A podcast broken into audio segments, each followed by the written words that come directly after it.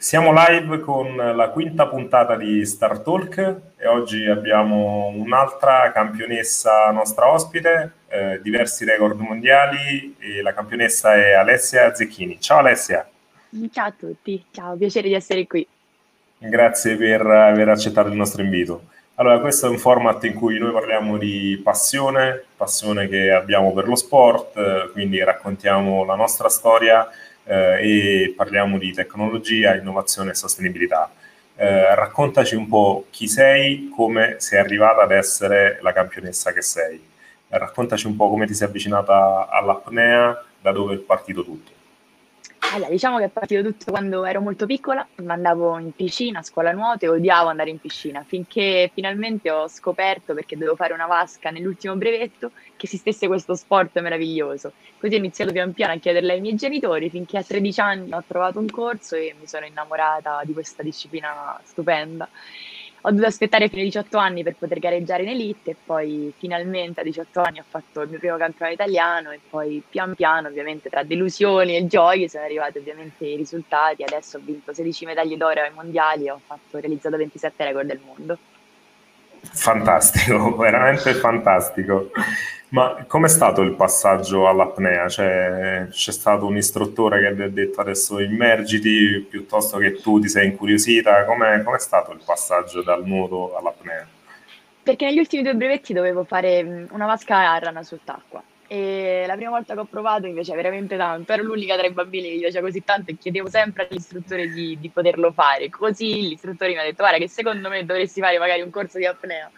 E finalmente, dopo due anni, il papà ha trovato un corso, è stato veramente bellissimo. L'attesa è stata lunga perché non poter gareggiare quando si è piccoli e si vuole dimostrare è difficile, però poi sicuramente le soddisfazioni sono state tantissime. Quindi tu da, da 13 a 18 anni ti sei soltanto allenata, no? non potendo fare gare, non potendo fare nulla. Mi sono allenata e ho iniziato a fare pallavolo, perché almeno ah, potevo ecco. fare qualche gara ogni tanto. Poi a 17 per... anni ho smesso e mi sono concentrata soltanto sull'apnea, mi sono iscritta a una società di nuoto pinnato, perché ovviamente il nuoto pinnato come tecniche e allenamenti è molto all'avanguardia rispetto a noi e è stato un binomio perfetto. Ok, quindi poi a 18 anni, prima gara, che è successo? 18 anni ho fatto subito le qualificazioni per poter gareggiare ai campionati italiani e al primo campionato italiano è stata veramente un'emozione immensa perché partivo per primo, da, ovviamente senza nessun ranking e pian piano vedevo che tutti facevano meno di me finché ho vinto due medaglie d'argento. Poi da subito alla convocazione ai mondiali a cui i miei genitori hanno detto no perché avevo la maturità. E io ho detto va bene, niente mondiali, partecipo a tutti i collegiali con la nazionale e così 65 comunque l'ho preso perché ovviamente i professori non erano così entusiasti di questa mia scelta. Però a me piaceva veramente tanto perciò l'anno successivo ho partecipato al primo europeo che è andato abbastanza bene ma c'era qualcosa che dovevo migliorare e così mi sono affidata a uno psicologo dello sport Giorgio Nardone che ha seguito molti atleti da cui Aldo Montano e lì c'è stata un po' la svolta perché ovviamente imparando alcune piccole tecniche che lui mi ha insegnato sono riuscita a controllare i momenti prima della gara e che sono veramente importanti perché partire rilassati e controllare le proprie emozioni è fondamentale nel nostro sport. E questo mm-hmm. così mi ha portato a migliorarmi sempre, ma soprattutto buttarmi di più verso il mare, perché alla fine quello che veramente amavo non era solo la piscina, la piscina è stato un po' un inizio, ma la cosa affascinante è l'abisso, perciò pian piano mi sono concentrata solo su quello e adesso diciamo che dopo aver realizzato tanti record in mare voglio soltanto migliorarmi perché mi piace veramente tantissimo fantastico. Che hai detto che ti piace il mare e ti piace l'abisso, ma eh, hai paura anche tu, no? Cosa si prova a scendere così in profondità e ogni volta a spostare sempre più giù l'asticella? Beh, sicuramente è una sfida con se stessi perché quella è la cosa più bella, potersi migliorare, cercare di capire dov'è l'errore. La paura, non c'è proprio paura, cioè c'è la consapevolezza di riuscire a fare tutto ciò che si è veramente portati senza eccedere troppo, perché superare il limite vuol dire ovviamente andare poi in back out e questo non è certo quello che noi puntiamo. Perciò l'obiettivo è fare tutto in estrema sicurezza. E un percorso, ovviamente pian piano si riesce a gestire tutta l'emozione che c'è prima del tuffo e durante il tuffo e questo ti aiuta anche comunque a gestire ogni situazione che ti accade nel corso della vita. Chiaro, chiaro.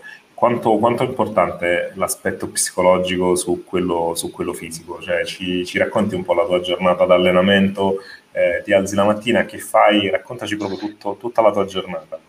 Diciamo che adesso le giornate sono un po' diverse. Prima della quarantena era un po' in un modo, adesso è un po' diversa. La situazione, gli allenamenti sono un po' più brevi perché ovviamente i tempi sono ristretti per tutti perché eh, dobbiamo essere ovviamente distanziati.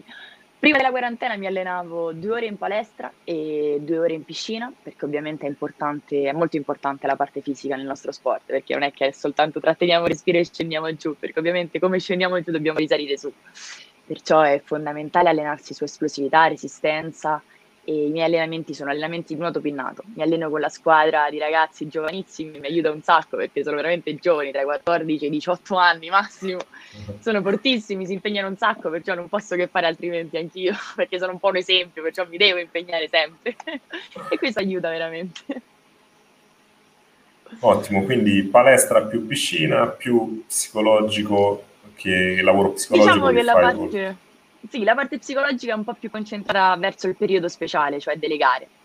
In genere io partivo 3-4 volte l'anno per spostarmi appunto in un posto al mare e poter fare una gara. In quel mese mi concentravo appunto con esercizi di visualizzazione e respirazione per migliorare sia la cassa toracica, perché ovviamente la nostra cassa toracica, è, come ogni muscolo, può essere migliorata e si può elasticizzare sempre di più.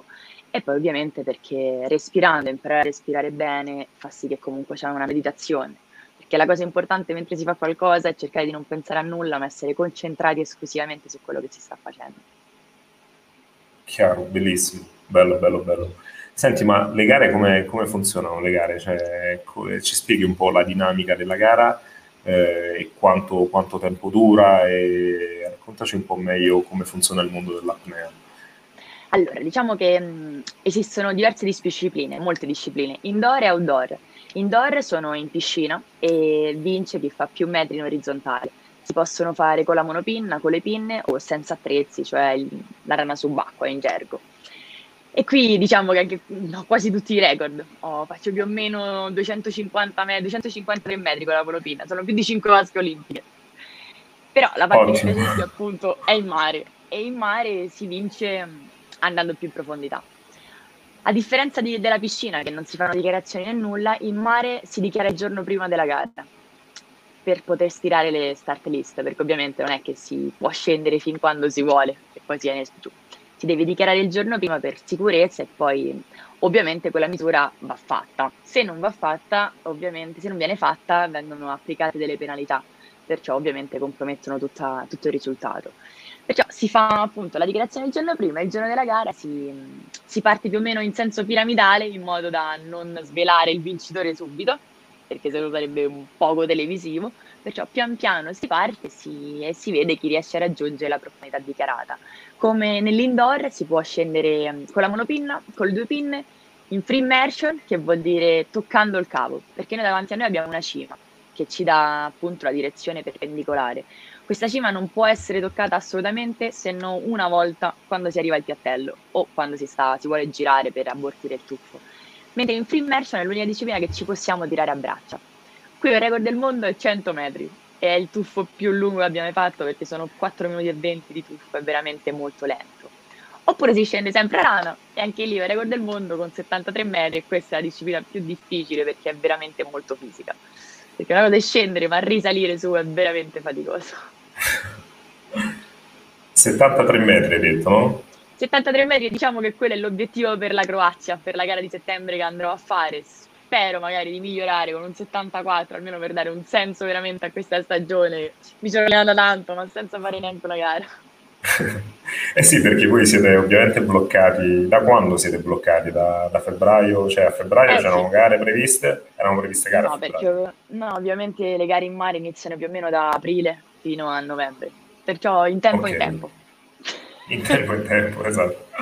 E adesso prossima gara è in Croazia, hai detto? In Croazia, si spera di andare in Croazia, alla fine il volo è per Trieste, perciò si va alle brutte, in qualche modo vi si arriva. In teoria è una coppa europea, perché ovviamente è impossibile poter organizzare una gara mondiale in questa situazione un po' incerta per tutto il mondo. Perciò mm-hmm. vediamo un po', speriamo bene che speriamo di farcela quando, quando, è stato il tuo primo record del mondo e che cosa si prova quando finalmente si dice ho fatto il record del mondo? Eh, il primo record del mondo avevo sì, 21 anni, non è il record che mi ricordo di più, è quello più importante, è quello che ho fatto nel 2017, perché è il primo record in profondità vero e proprio, quando ho battuto i 102 metri con la monopinna. Il record apparteneva a Natalia Molcionova, che è stata un'atleta che ha vinto tutto, aveva 52 anni e è scomparsa pochi anni fa. E era un record che non era battuto da sei anni, perciò è stata veramente una soddisfazione grandissima e veniva da una gara veramente difficile era la prima volta che andavo alle Bahamas a fare una gara nel Blue Hole, questo Blue Hole più profondo al mondo, i 200 metri. E sono andata lì abbastanza spavalda perché abituata al Mediterraneo, pensavo vado alle Bahamas, è tutto facile, che ci vuole? E infatti, le prime tre gare, cartellini rossi, tre squalifiche. E finalmente il quarto giorno sono riuscita a realizzare il record del mondo che mi è stato portato via il giorno successivo da un atleta giapponese per poi scontrarci l'ultimo giorno insieme, io arrivare a 104 e lei a 103, perciò portare finalmente il record in Italia. Fantastico. è stato veramente fantastico. emozionante. Quindi questo è quello che ti ricordi con più passione, con più... Sì, perché è stato veramente desiderato tanto e è stata dura, fino all'ultimo. Cioè, penso che Anako ha avuto il record più breve della storia, 10 minuti e gli ho tolto il record. Fantastico, fantastico. Adesso invece sei arrivata a 113 metri, leggevo, no? Sei la donna metri. più profonda del mondo, come, come sì. viene definita. 113 metri, però sono, l'ho fatto insieme a un'altra ragazza, Len Kartnick, perché veramente abbiamo un, un, sacco di avversari. In questi anni le donne nel, nel, mondo si sono veramente concentrate tantissimo sull'apnea, a differenza degli uomini che più o meno sono sempre gli stessi. Le donne sono veramente tantissime e vengono da tutto il mondo. E in questa gara in Honduras l'anno scorso al mondiale, entrambe, dopo aver portato il record fino a 112 io, lei prima 111, abbiamo concluso il mondiale entrambe a 113, perciò abbiamo entrambe il record del mondo e entrambe la medaglia d'oro.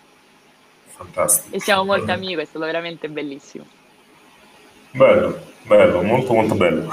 E adesso invece prossimi, prossimi obiettivi ancora misurarti sul record del mondo. Aspetta, che... In questo momento è meglio non fare troppi obiettivi. Aspettiamo ottobre-novembre per farci obiettivi. Ne avevo fatti già troppi dei piani. Ah, Volevo arrivare a 115 quest'anno, sarebbe stato molto bello. Però diciamo che è rimandato all'anno prossimo a data da destinarci. Ma eh, cosa, cosa, provi quando, quando, vai in profondità? Cioè, total- hai detto che sei totalmente concentrata, quindi non ti rendi nemmeno conto di quello che c'è intorno, oppure comunque quello che c'è intorno a te eh, in qualche modo lo osservi, lo, lo memorizzi, ti stimola. Eh, come, come, funziona questo, questo aspetto? Cioè, sei, sei tutt'uno con te stessa oppure entri in contatto in qualche modo con la natura che ti circonda? No, sono in tutt'uno con me stessa, ma molto di più sono... Ho sempre gli occhi aperti, non mi piace scendere con gli occhi chiusi, perciò mi piace proprio vedere quello che, da... che c'è intorno a me. È fondamentale per me il contatto visivo. E la cosa che più mi piace è il blu, perciò voglio tenere gli occhi aperti. E la cosa più bella è vedere il blu che pian piano diventa più scuro e, e sai benissimo a che quota sei. Ovviamente mh, abbiamo dei, dei segni lungo la cima, ma sono impossibili da vedere mentre scendi. Perciò la cosa bella è veramente ammirare il blu intorno a te e sentire pian piano l'acqua che scorre sulla pelle e ti accompagna nella parte in caduta, perché noi i primi metri nuotiamo e pinneggiamo. Verso i 50, 40, 50 metri ci lasciamo cadere. Un metro al secondo arrivi verso l'abisso e oltre. E quella parte è la parte più bella. Per poi arrivare a quando si arriva al piattello, che inizia anche la narcosi, perché ovviamente superati i 95 metri inizia questa specie di, ebbrezza, cioè siamo ubriachi tutti insieme a 100 metri di profondità. È veramente bello. A molti atleti non piace perché se non è un buon controllo e se ti prende così a male è un'esperienza un po' negativa. Ma se sai benissimo che accade e comunque stai facendo quello che ami di più, a me piace un sacco. Perciò è bellissimo poter essere, cercare di essere concentrati, cercare di notare bene, più stare un po' così.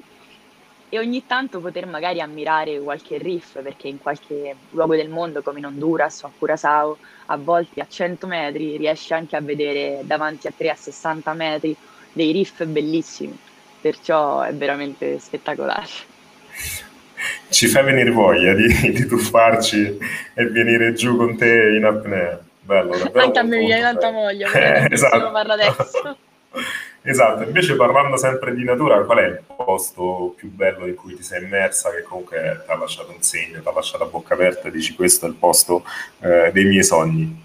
Beh, diciamo che sono tantissimi, il luogo che amo di più sono i Caraibi, un po' ovunque i Caraibi, perché il mare è veramente blu blu blu, la visibilità è oltre 40 metri e l'acqua è caldissima, cioè a me piace tantissimo immergermi nell'acqua calda, non nel Mediterraneo perché il termoclino, che sarebbe questa differenza di temperatura molto forte, sui 10 gradi, fa un po', è abbastanza forte, mentre i Caraibi è bellissimo, cioè parti da 28 gradi, arrivi a 100 metri che ce ne sono 26, è spettacolare. Perciò mi piace veramente tanto. Invece un posto un po' più vicino a Dab, nel Mar Rosso, c'è un altro blue wall di 90 metri e è veramente spettacolare perché hai sia il mare e dietro di te le montagne del deserto sott'acqua ed è un riff ancora molto bello, perciò è veramente un posto bellissimo. Ci vado 3-4 volte all'anno. Ah, ottimo. sì, per forza, almeno. E eh, ovviamente eh, si percepisce dalle tue parole un amore per la natura, per quello che, che, che, abbiamo intorno, soprattutto per il tuo elemento che direi è senza dubbio l'acqua. Eh, in, questo, in, questo, periodo, anche negli, negli ultimi mesi con il Covid, un po' eh, il tema della sostenibilità è venuto fuori ancora una volta. Quando tutte le attività umane si sono fermate, il pianeta ha iniziato a respirare nuovamente, eh, si sono visti effetti positivi su, sull'ambiente, sull'aria, su, sulla terra, dovunque. Eh, ovviamente la sostenibilità eh, è, uno, è, un elemento fondamentale per, per, uno sport come il tuo e per mantenere questa bellezza che, che ci hai raccontato. Qual, come ti approcci tu alla sostenibilità eh, e quali sono le iniziative che, che ti, ti, appassionano di più, se, se ci sono iniziative che stai, che stai lanciando, che stai, a cui hai, hai, aderito, ci racconti un po' il tuo rapporto con la sostenibilità? Beh, per me appunto, come detto, l'ambiente è veramente sono molto legata all'ambiente, soprattutto al mare, ma all'ambiente in generale perché è bello il mare, sono belle le montagne, amo il deserto perciò credo che veramente tutti dovremmo impegnarci tanto. Sono riuscita a entrare nel team dei Green Heroes e veramente per me è stato un grandissimo onore perché si stanno impegnando tantissimo in, tantissimi fronti con la campagna con, piantando degli alberi in Guatemala, ma soprattutto adesso con la legge di stop global warming che penso sia veramente una cosa che, a cui tutti dovremmo aderire perché o incentiviamo noi in prima persona le grandi aziende a ridurre le emissioni o sicuramente noi nel nostro piccolo possiamo fare tantissimo, è importante che continuiamo a farlo, però anche incentivare chi veramente inquina tanto tanto ad abbassare questi livelli sarebbe fondamentale perché quello che vedo in giro per il mondo è veramente triste cioè, ok, la plastica che si può vedere in giro, sì, è tanta, sì, è brutta da vedere, si inquina e fa uccidere un sacco di animali, ma il riscaldamento globale è veramente una cosa tangibile. E forse io sott'acqua lo vedo di più perché fuori dall'acqua non lo si può tanto vedere. Sott'acqua veramente in posti famosi da anni per barriere fantastiche ci sono stata, è tutto bianco, è tutto morto. In un posto in Colombia sono rimasta così scioccata, le costruzioni erano fatte di corallo perché ne avevano così tanto e la spiaggia era così tanto piena di corallo morto che le stanno usando per costruirci, ovviamente perché il materiale è resistente, ma è veramente certo. sconcertante. Perciò certo. facciamo qualcosa adesso, sarà veramente troppo tardi. Chiaro, chiaro, no? Sposiamo, sposiamo in, in, pieno le tue, le tue parole. Il, l'ambiente, ci stiamo, ci stiamo, approfittando troppo delle risorse naturali che abbiamo a disposizione senza pensare troppo a quello che, che accadrà tra qualche anno e come dicevi tu le barriere coralline, ma tu, tutti i livelli della nostra amata terra stanno soffrendo del, di quello che l'uomo sta, sta creando, sta distruggendo su, sulla terra e quindi è arrivato il momento di, di, reagire e di fare delle azioni concrete. Quindi eh, del progetto Green Heroes ce ne aveva parlato anche Alessandro qualche, qualche settimana fa e ci era, ci era piaciuto tantissimo, quindi continueremo a seguirlo senz'altro. E invece, eh, cambiando un po' argomento su, sull'altro argomento che, che, ci sta sempre molto a cuore, che è l'innovazione e la tecnologia. Eh, in che modo eh, la tecnologia ti aiuta a battere i record? Se c'è qualche, qualche, innovazione tecnologica che nel corso della tua carriera ha avuto un impatto davvero importante su, sulle performance, oppure se eh, conta soltanto la macchina perfetta che è l'uomo. ci racconti un po' cosa. Beh, diciamo che a livello di tecnologie noi come atleti ci affidiamo esclusivamente a un profondimetro e io preferisco addirittura rimanere su modelli più vecchi perché preferisco appunto che non sia il computer o il grafico a farmi vedere il grafico, ma sia io a capire e a studiarmi il tuffo secondo per secondo, metro per metro e vedere dov'è l'errore. Però mh, una cosa che ci ha veramente aiutato tantissimo e con questa svolta magari potremo sognare le Olimpiadi è sicuramente il Daivai, che è questo drone che negli ultimi 3-4 anni ci segue sott'acqua. Siamo da soli noi sott'acqua quando ci immergiamo. Negli ultimi anni abbiamo finalmente questo drone che rende televisivo il nostro sport. Finalmente i spettatori da casa possono vedere cosa accade a 100 metri e non solo la partenza e l'arrivo. E questa è stata veramente per noi un grandissimo passo avanti, sia perché dal mondo adesso da casa tutti possono vedere le performance, sia perché è veramente molto bello. Anzi, incito gli italiani, l'Italia i geni italiani a svilupparne qualcun altro, perché adesso c'è solo uno, il Dai Vai, è Made in Poland, si fa in Polonia, sono questo gruppo di ragazzi veramente geniali, però sarebbe bello fargli un po' di concorrenza noi italiani, Perfetto, che questo... i geni ce ne sono tanti. Questo è un ottimo, un ottimo, spunto per tutta la community di start-upper che, che ci seguono. Eh, come, come, ti raccontavo, noi abbiamo fatto una startup nello sport eh, e quindi incentiviamo altri ragazzi a fare delle start-up. Quindi eh, molto spesso intervistiamo, comunque parliamo con gli atleti per capire quali sono le esigenze degli atleti. Eh, e mi fa molto piacere che sia venuta un'esigenza molto forte da parte tua. Eh, sviluppiamo un drone per, per Alessia che, che per aiutare. Guarda buoni guadagni perché veramente i guadagni che ha questa azienda sono altissimi perché essendo l'unica non c'è concorrenza. Perciò veramente certo. provateci, credo che sia una cosa. Poi guarda, il drone è perpendicolare, segue una corda, perciò non è libero in mare. Forza! Ottimo. Forza, ragazzi, inventiamo un drone. Ottimo, lanciamo, lanciamo, una competizione per chi realizza il drone migliore per, per Alessia. E dicevi che eh, l'apnea non è uno sport olimpico, ma eh, in qualche modo il movimento eh, degli apneisti sta, sta, spingendo per entrare all'interno del, del mondo olimpico. Eh, che cosa secondo te manca? Quali sono, quali sono un po' le sfide che, che state affrontando come, come movimento? Beh, ovviamente quello che manca sono i sponsor, come in tanti sport minori. Ovviamente per andare alle Olimpiadi serve molta visibilità. Ci stavamo lavorando, questo era l'anno in cui avremmo iniziato le Coppe del Mondo, la World Series, modello sci più o meno. Peccato che sia tutto interrotto quando stava per iniziare. Ci, ci speriamo e vediamo come andrà in futuro. Eravamo candidati per Parigi 2024, era sicuro che saremmo andati alle Olimpiadi se le Olimpiadi del 24 fossero, fatte, fossero state fatte a Roma. Sfortunatamente questo non è stato. Siamo candidati per Los Angeles 2028. Ci speriamo, più o meno come età ce la farei a starci dentro, perciò vediamo. Tanto ci impegniamo. A proposito di età, quanto, quanto dura una, una, carriera di un apneista? Dicevi che... Più... Mi senti? Mi senti? Aspetta.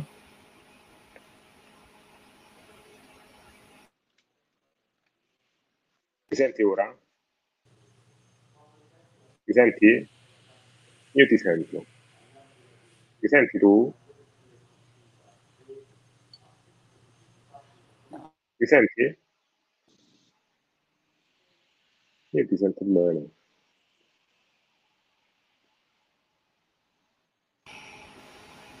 Pronto?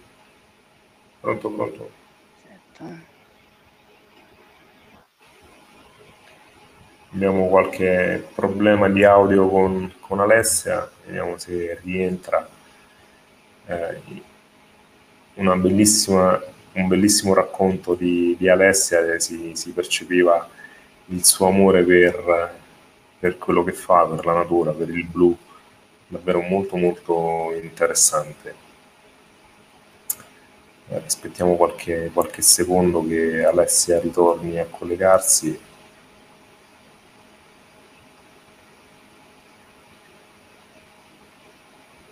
Eccola. Ci sei? Ora sento perfettamente. Eh, vabbè, perché parlando di tecnologia, ovviamente la mia magari fa un attimo così, piano piano. Capita, capita. stavamo dicendo de, delle Olimpiadi, quindi eh, 2028 è l'anno in cui, in cui, speriamo di rivederci alle Olimpiadi. E quanto, quanto, quanto, dura una carriera di un apneista? Eh, in teoria è abbastanza lunga perché, come dicevo, la donna che deteneva il record del mondo a 102 aveva 52 anni quando è scomparsa e a quell'epoca ancora gareggiava e deteneva tutti i record. Perciò è abbastanza longevo come sport. Ovviamente pian piano gli atleti giovani iniziano a venire, perciò sicuramente non sarà più come prima, però comunque punto vai, sui 45 penso che ci si possa ancora arrivare. Ottimo, ottimo, ottimo. E prossimi, prossimi passi, quindi eh, massima concentrazione per la gara in Croazia. Eh, obiettivi che ti sei data, ci hai detto che eh, preferisci in questo momento non darcene, ma eh, ancora eh, campionato del mondo, record del mondo, qual è la cosa a cui, a cui aspiri di più? Beh, ovviamente a mantenere i miei titoli del campionato del mondo. Quest'anno sarebbe stato il mondiale, ci sarà il prossimo anno, vedremo, vedremo un po'. Speriamo che ci sarà tutto e tutto sia fatto in estrema sicurezza. Tanto speriamo che il mondo stia bene il prima possibile per ritornare a poter viaggiare in tranquillità. Che questa è la cosa più importante. Per ora, questa è veramente la cosa più importante. Ottimo, c'è, c'è una domanda che, che ci arriva, eh, ti, ti, giro questa domanda che ci arriva dal, dalla chat. Eh, quanto i giovani, quanto vedi i giovani coinvolti eh, a fare lo sport che fai tu? Quanto si riescono ad appassionare? Ci sono eh, future speranze che, che, seguono le tue orme o, oppure il movimento sta, si è seduta con Alessia Zecchini e, e non ci sono nuovi talenti? Ci sono tanti nuovi talenti, il problema è che io ho avuto la fortuna di avere dei genitori che mi hanno accompagnato, perché quando si è piccoli ovviamente non si ha modo e possibilità per poter andare in giro e potersi allenare al mare, perché non è facile il nostro sport, bisogna trovare tanti metri di profondità e non si trovano a Ostia. E non è così facile, perciò servono i mezzi per poterlo fare. I giovani ci sono, eh, spero che la federazione si possa impegnare per aiutare questi giovani perché ovviamente non tutti hanno i genitori che possono, che magari hanno il tempo, perciò sarebbe buono che la federazione investa un po' di più. Mm, ci stiamo lavorando, adesso come adesso non si può parlare di nulla. Mm, si spera, si spera tanto nel futuro quando vado nelle scuole, quando parlo con i bambini, il problema molte volte comunque sono proprio i genitori. Tanti genitori hanno paura di questa disciplina. Non abbiate paura, non è pericolosa, nessuno sta andando a uccidersi sott'acqua, non è assolutamente quello lo scopo e non succede. Deve essere tutto fatto in sicurezza, ovviamente con un corso. La cosa importante è fare un corso che ti insegni le basi come in tutti i sport, non prendere e buttarsi a 50 metri. Cioè, pian piano si può fare tutto e tutto fatto in sicurezza, è uno sport meraviglioso. Ottimo. Ottimo, dai, allora speriamo che alle prossime Olimpiadi avremo sia l'apnea tra le gare olimpiche sia qualche altro ragazzo di talento che, o ragazza che, che miri a batterti, a battere i tuoi record. Così Lo spero avremo, tantissimo. Avremo, avremo, un bel po' da vedere e da commentare. Eh, Alessia, io ti, ti ringrazio, è stata una chiacchierata super piacevole e questo, questo, episodio sarà disponibile poi su YouTube e sui podcast. Noi ci, ci, risentiamo magari in futuro per un altro aggiornamento e in bocca al lupo per tutto e grazie ancora per esserci stato. Grazie mille e mi raccomando, aderite tutti a Stop Global Warming, firmare con il vostro documento che è importante, cerchiamo di fare qualcosa del pianeta. E magari chi vuole faccia un drone, perché no? E grazie mille, stato gentilissimo, è stato veramente un piacere. Ciao, ciao a tutti. Buona giornata, ciao.